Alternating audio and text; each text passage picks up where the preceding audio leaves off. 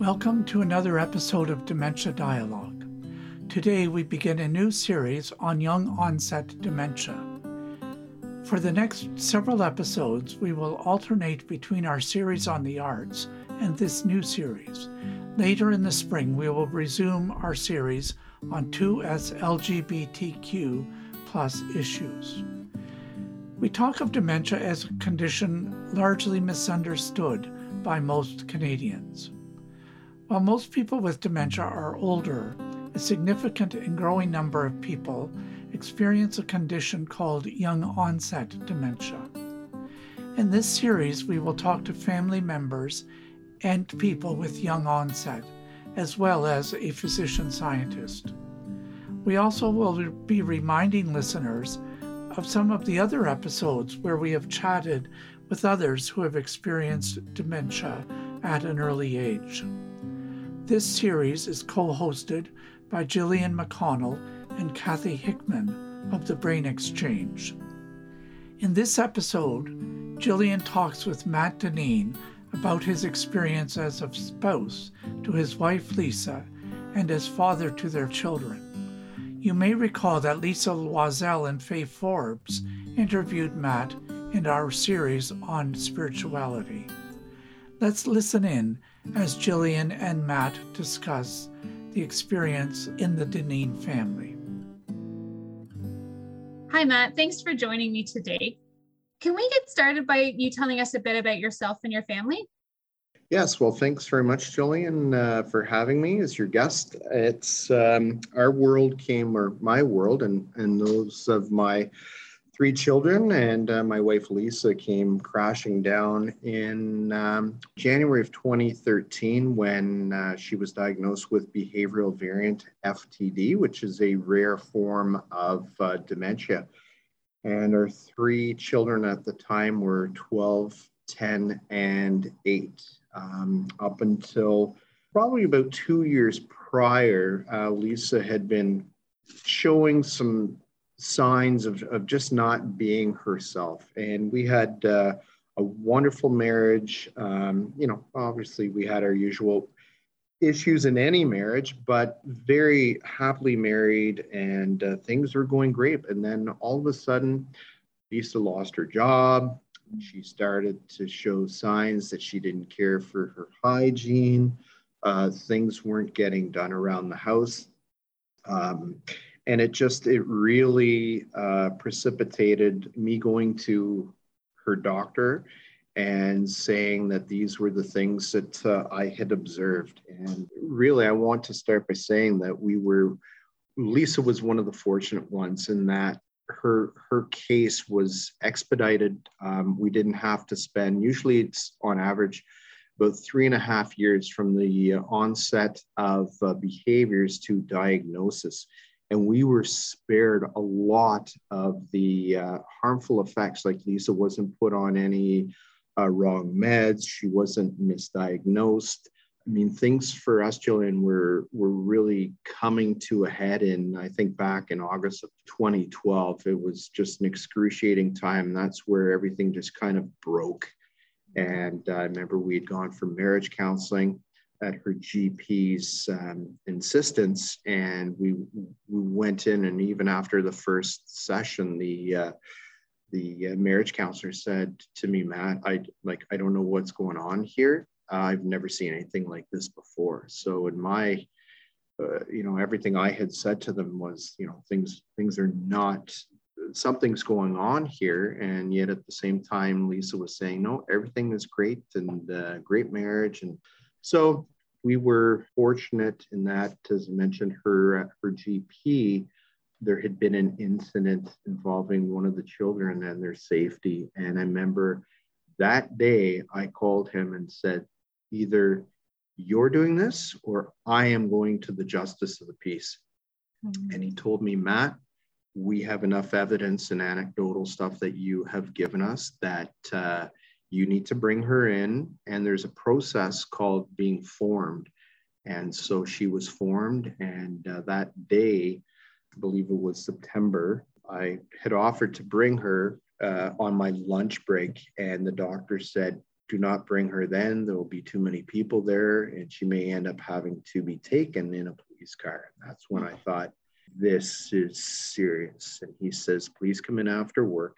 And if she's compliant, she can go with you. And uh, and that's what happened. That uh, that was the day that broke uh, the straw that broke the camel's back. And uh, eventually, there's there's some details I can provide, but eventually led um, you know a few short months later to uh, to her going to the Bruyere Memory uh, Clinic here in Ottawa and receiving on January January 10th of 2013 the diagnosis of probable behavioral variant FTD. So so just to kind of backtrack that day that she was formed, we ended up at the Ottawa Civic Hospital and uh, it was almost a dungeon-like experience going to the basement and the psych, uh, psychiatric unit and having to answer all these questions, each of us going into separate rooms and then uh, bring, being brought back in and meeting with the head uh, psychiatrist there at the hospital.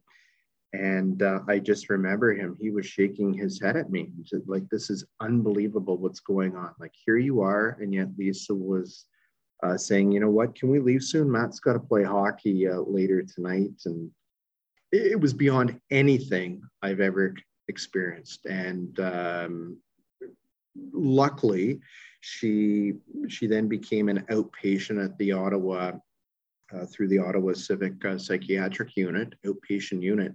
Uh, they then ran a whole battery of tests on her, including an MRI. And I remember it was early December, um, and we had an appointment. And that's when the doctor said to me, I need to speak with you. Can you come into this room? And I went into the room, and the doctor had up on um, a screen uh, two brain images. One on the left was that of a normal 43 year old female, and the other on the right was Lisa's. And it was apparent there was atrophy. And it's mm-hmm. at that point that they said to me, we're pretty sure that this is a neurological issue and not a, not a, um, uh, a psychiatric one. And so that's what then led us to the Me- Bruyere Memory Clinic. And uh, they expedited the case. And like I said, back on January the 10th of 2013, Dr. Andrew Frank made that uh, uh, diagnosis. And so that day for me, it was a, it, it really was a blessing because it it put a name it it it gave um, it answered a lot of unanswered questions. Mm-hmm. So with with this type of dementia, it really whereas Alzheimer's you know robs a person of their memory, FTD robs a person of their personality.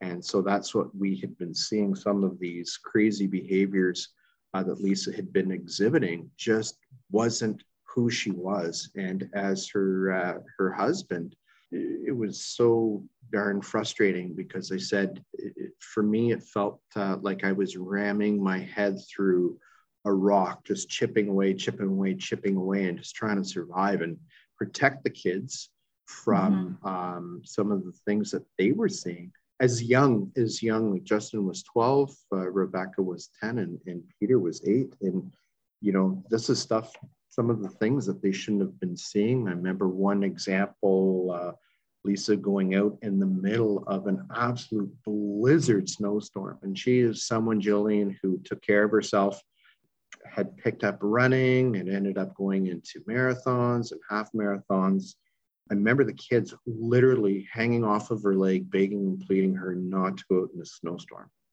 And she just, and, and you learn afterwards, you can't reason with somebody with dementia. But we didn't know that at the time. Right. And I remember her coming back and she said to me, I almost got hit by a, uh, one of those major snowplows because she would plug in, she would bring her iPod at the time. And I just thought, good, good Lord.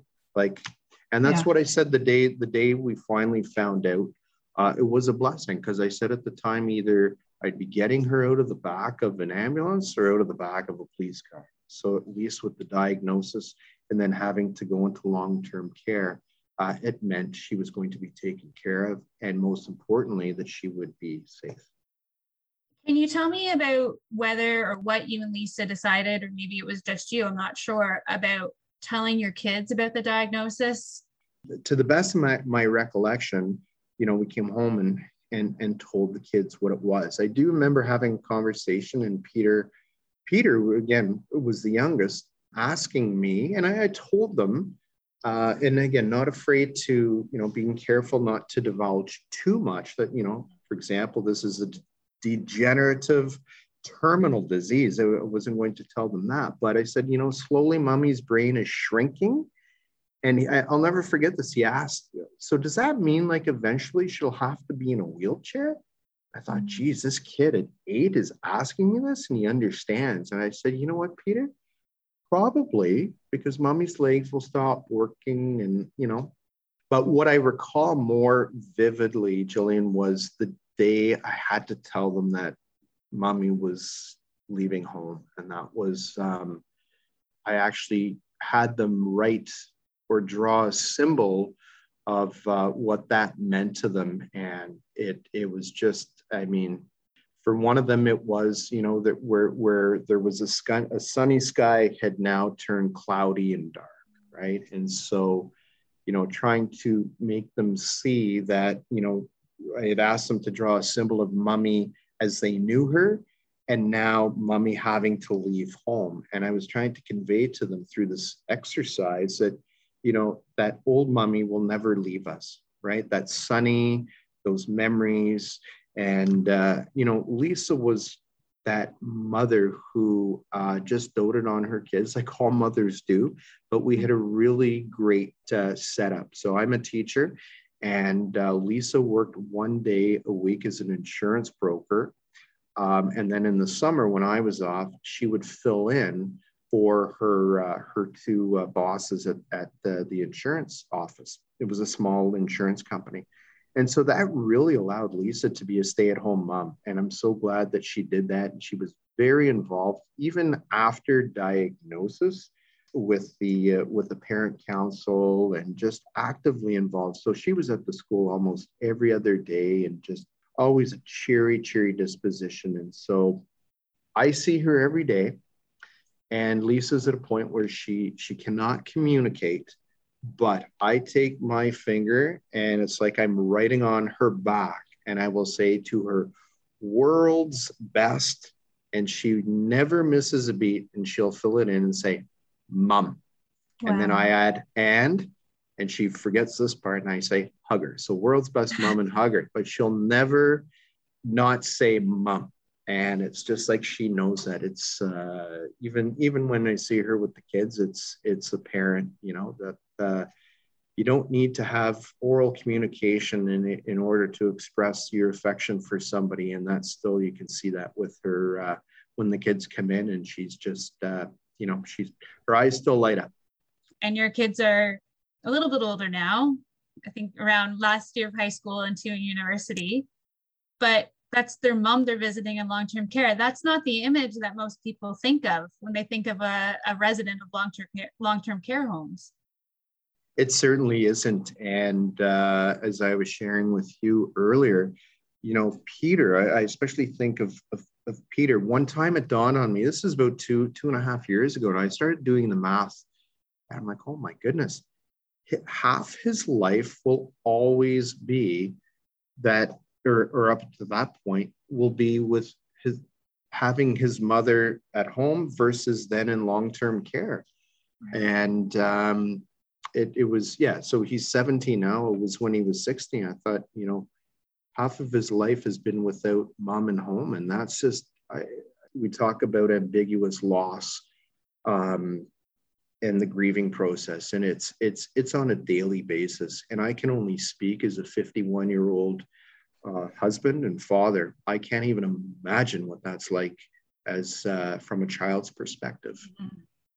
Can you talk about some of the things that have been the most challenging for you with Lisa being diagnosed at a younger age compared to someone who was diagnosed later on in life? Yeah, that's a great question. And I, I would, I guess I start by saying it, it is just making people like myself prior to 2013 you say the word dementia i think of somebody with gray hair who's old right? Like grandma grandpa. And and now um, i guess it's it's we we use this word in education mindset mindset. And I think I was sharing this with you that it's not just seniors who reside in long term care homes. Um, on the road outside of Lisa's um, home, you know, it has an elderly crossing. And I'm thinking, okay, yes, the majority are, but we are seeing, and hence the reason for your series mm-hmm. on young onset, you're excluding a group that has been impacted by this dementia. So that that's, I guess, in answer to your question, that has been, um, you know, one of the biggest challenges is a educating people right? Because I can get angry, I can get mad, but then I think, well, a better tool is to take the time to teach people. And uh, we've been doing that for a long time now to, you know, when I, I had never been Twitter person and, my, you know, when I decided to go on Twitter and use it for advocacy, I decided to say to change, you know, to change the face of dementia, right? To say, hey, it's it's not as I had thought old, older people, but now it can can be people as young as you know i've read where there's even people in their 20s who have been impacted by mm-hmm. this so that would be one of them is the system. Another one is just you know having the demands of work of all three of the kids were highly involved in competitive sports um, just trying to figure out schedules making things run. That first year um, I was able to at least the uh, when she was diagnosed in January, I was able to take the rest of the semester off. And I can tell you, there was, I think, one day where I stayed in bed and just napped and didn't do any kind of work related. But the paperwork, having to, um, you know, figure out finance is one of the symptomatic signs of FTD is um, is spending money that that the other partner doesn't know about. And that had happened in our situation. So there was a there was a mess to clean up and get the financial house in order. Uh, so going fighting the system trying to find uh, i remember somebody uh, contacted a lawyer and the lawyer said well matt your best bet is to divorce lisa for your own financial benefit. I, i'm like pardon me? And um, and so it was just and this was early on i thought geez and just all these obstacles there were many many obstacles but i want to also say jillian that um, i was blessed with some real angels. And i think back that somebody who helped me worked in um, at the time in, in my area our mp was pierre poilievre and and um, she his assistant in that office just took a such a passionate stance with myself and the family and just walked us through all the paperwork through the disability cpp all of that answered my my questions. And it was a real i don't know what i would have done um, without her. And uh, just just the the good fortune of having people who uh, who cared along the way to to help. Mm-hmm. so you know, I think going back to the sports and parents who offered to drive, uh, grandparents, uh, other family members, um, you know, it all gets done. But uh, looking back, I, I, I, I often think, how did I manage to come through that? And luckily, the answer is a lot of great support in place. It, it reminds me that the meeting that I had with the kids when I had to tell them uh, about their mother having to leave home, I said to them, you know, this is horrible. This shouldn't happen. Mm-hmm. It's not what's supposed to be. But I said, you know what, you guys, there are people who are worse off than us. And I said, we are going to take, you know, a lemon, which is sour, and we're going to turn it into lemonade. I actually said that to them, you know, corny dad thing to say, but it, it, it really was. And I think, you know, uh, my faith plays a big part, but it really is, you know, you can have your, your, your pity party, but realize that there are people that are worse off. And I, I think, uh, I, again, in my life, I've been blessed to know Roger Neilson. Roger Neilson, we have a pediatric palliative uh, home here called Rogers, uh, Rogers House and it's named after Roger Neilson. And I think one of the things I, I was able to do when the kids were even younger, this was before Lisa was diagnosed, was we got to walk through that pediatric palliative care center and see children uh, they got to see children who were not coming out of there, most of whom did not, ended up passing. And I think, you know, being able to go back and say to the kids, yes, this is devastating what's happened, but we're going to do our best and get through this together as a unit. So, um, other people who are instrumental uh, to me in, in my journey and continue to be there are the uh, the wonderful people at the Association for Frontal Temporal uh, Degeneration uh, down in um, in Pennsylvania, just outside of Philadelphia. They've been my lifeline. Um, I I think of um, the Dementia Society of Ottawa and Renfrew County. I've had a care coach by the name of Neil Rozon, who I I call now a near and dear friend who has uh, who has been there for me every step of the way. And I can call. And uh, as a matter of fact, we just made plans to meet up uh, in a couple of weeks. Um, and and I can share with him anything that I'm going through. And the, the best thing is his ability to listen. And um, having that has been just uh, a tremendous value. I think of the people early on at Baycrest out of Toronto that um, we did a, a pilot group and some of the people I got to talk with and hear their stories, their sources of strength. Because you think, Jillian, that eh, you're you're an island. I remember even trying to find other people in the Ottawa area who were my age, who had a similar situation. You know, they ran the AFTD ran postal code checks for their support groups to try and find and put me in contact. And there really wasn't anyone, you know, and that's changed. But I think too, of uh, other things that I did was I really delved into the research. Uh, I did, I continued to do that.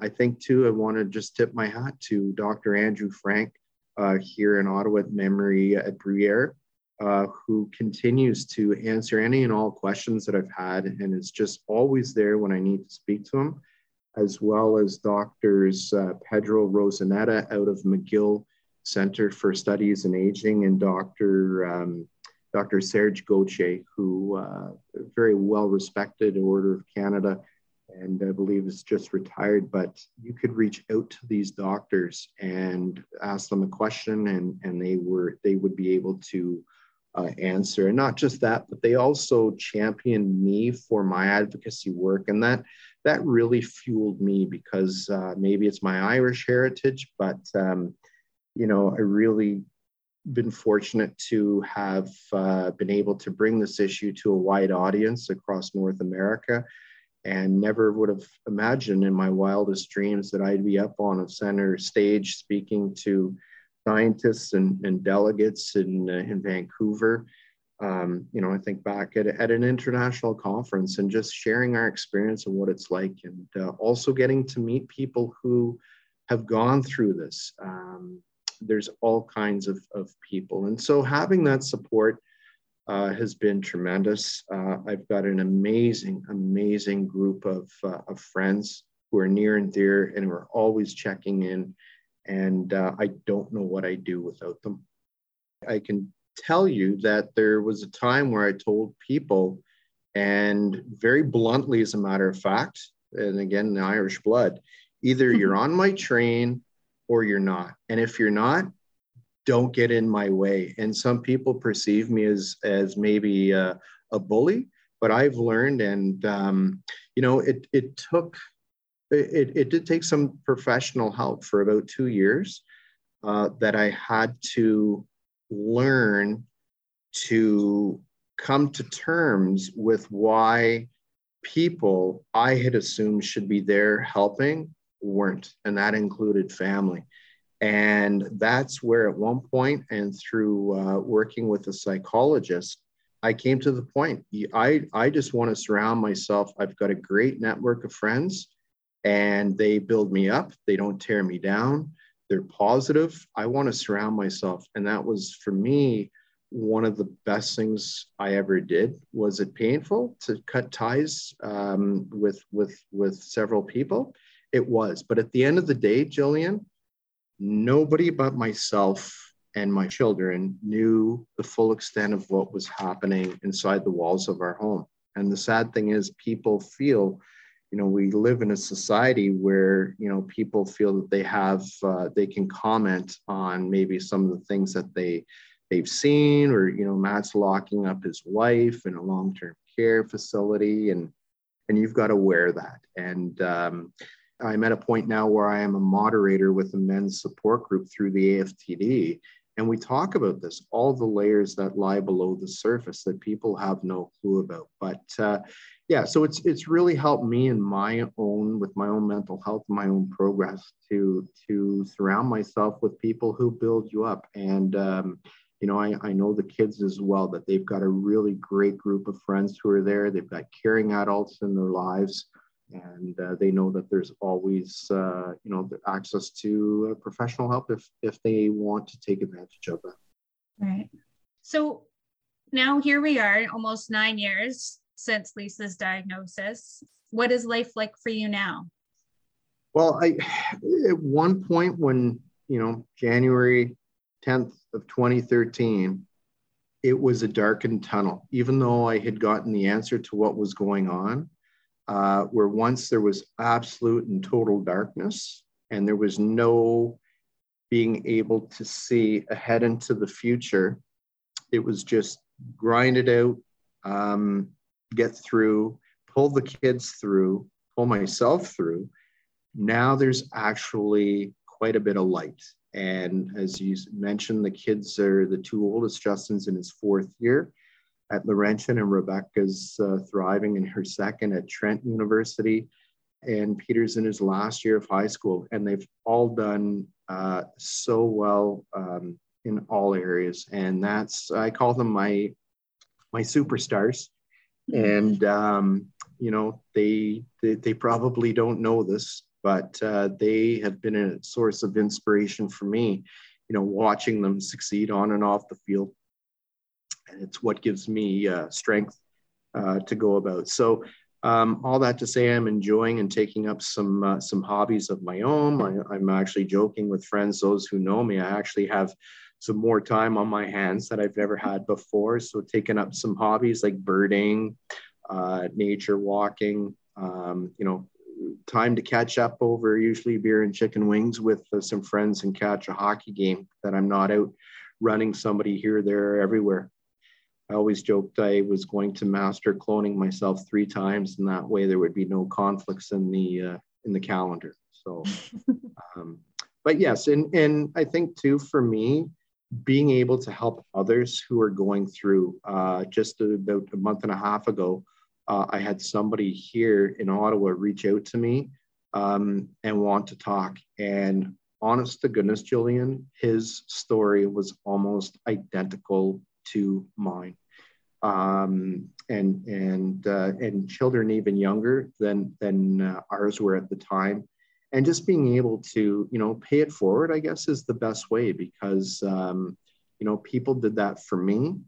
I think of a lady by the name of Linda Radlin, in uh, in uh, she resides in Nevada, and is kind of the guru in in caregiving to people whose loved one has FTD. And just uh, was fortunate to meet her in Vancouver. Went out for lunch, and she took me under her wing. And you know, just good people that you can listen, as Neil Rozon does for me, that I can listen to others, and and maybe just maybe, you know, say I've been through this and I've tried this, and not tell them what to do, but just know, hey, I, I'm you're not alone that's really what it comes down to. You're not alone. And and again, this series uh, on um, being devoted to early onset is is wonderful because we are seeing the numbers are going to go up.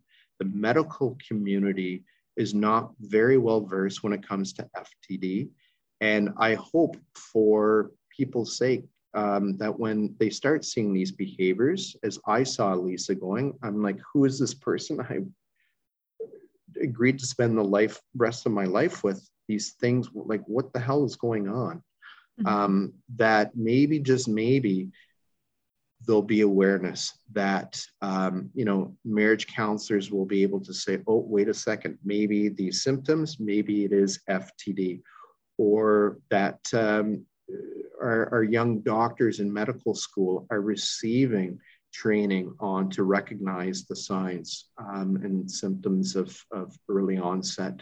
And thereby, people don't get administered the wrong medication that messes them up. And maybe some marriages don't end in divorce, right? That people are spared some of the things uh, that other people with FTD have have gone through. What would you want others to know that we haven't chatted about already today when it comes to young onset or early onset dementia and the impact it can have on families? Well, I think I think the biggest one, Jillian, is that they're not any less of a person because of this diagnosis. And I've heard that sadly. Um, you know, oh, that person, that person is is gone. And and and I know sometimes we can look at semantics and I understand what they're saying by that, but we, we can't forget that that even though they're cognitively not the same you know as they were you know i look I think of lisa she can't speak she can't tell she cannot tell me i love you or this is what happened today. It doesn't make her any less of a person. And i think you know for people who are experiencing this or going through hold on to it's okay to hold on to those memories and cherish them. Because you know when all is said and done you want to be left with you know the happy memories and uh, not just you know the person who who had ftd um, so that would be that would be one well, I, I know that uh, we could continue on for quite a while, but I think we'll have to leave it here. Um, I just want to thank you for sharing your and your family's story with all of us today. It's um, and thank you so much for, for your vulnerability, for being so open and honest about your experiences and your perspectives. Um, I think you've helped a lot of people. I don't have any doubt about that. Well, thank you very much, Jillian. It was a pleasure. And again, thank you uh, to all those involved with the Dementia Dialogues for shedding light on what is only going to become a more and more apparent. Uh, we're going to see that in this in this country. Thank you, Matt and Jillian, for this conversation. The impact of dementia on a young family is only now being understood. As Matt said, this situation was so new to many of the clinicians his family has met along the way. Matt's willingness to share is matched by his children, and we are privileged to have them join Jillian in a conversation that we will share in our next episode in the Young Onset series. Peer groups are forming in many different communities across Canada to support folks with young onset dementia and their families. You can find out more information about them by contacting your local Alzheimer's Society. Last fall, we held two successful focus groups to hear from people about how we can improve dementia dialogue. We are going to hold another two focus groups in early March. If you would like to sign up, please send us a note at dementia.dialogue at lakeheadu.ca. We want to show our appreciation to participants by offering a $25 gift card for your time. We are welcoming March with the first episode in our Francophone series. We are very excited to bring this to our Francophone listeners, and if you know of any Francophones who may enjoy listening to a balado, please let them know that one is coming their way. In our next episode, we return to our arts program with an interview with Cynthia Huling Hummel, who co hosted an earlier episode on the arts, and Daniel Potts, a physician, poet, and advocate. Please join us on March 8th for that conversation. Thanks to the Center for Education and Research on Aging and Health at Lakehead University, our institutional partner, and to the Public Health Agency of Canada for its financial support. If you would like to have your episode delivered to your inbox instead of searching it out on the web, please contact us at dementia.dialogue at lakeheadu.ca and we will arrange to send an episode to you when it is released so that it will arrive in your inbox just in time. We also think that this service might be of interest to others that may have difficulty accessing a podcast on the website. So perhaps you could pass this information along or help a person subscribe uh, through dementia.dialogue at lakeheadu.ca. Thanks very much for listening. My name is David Harvey.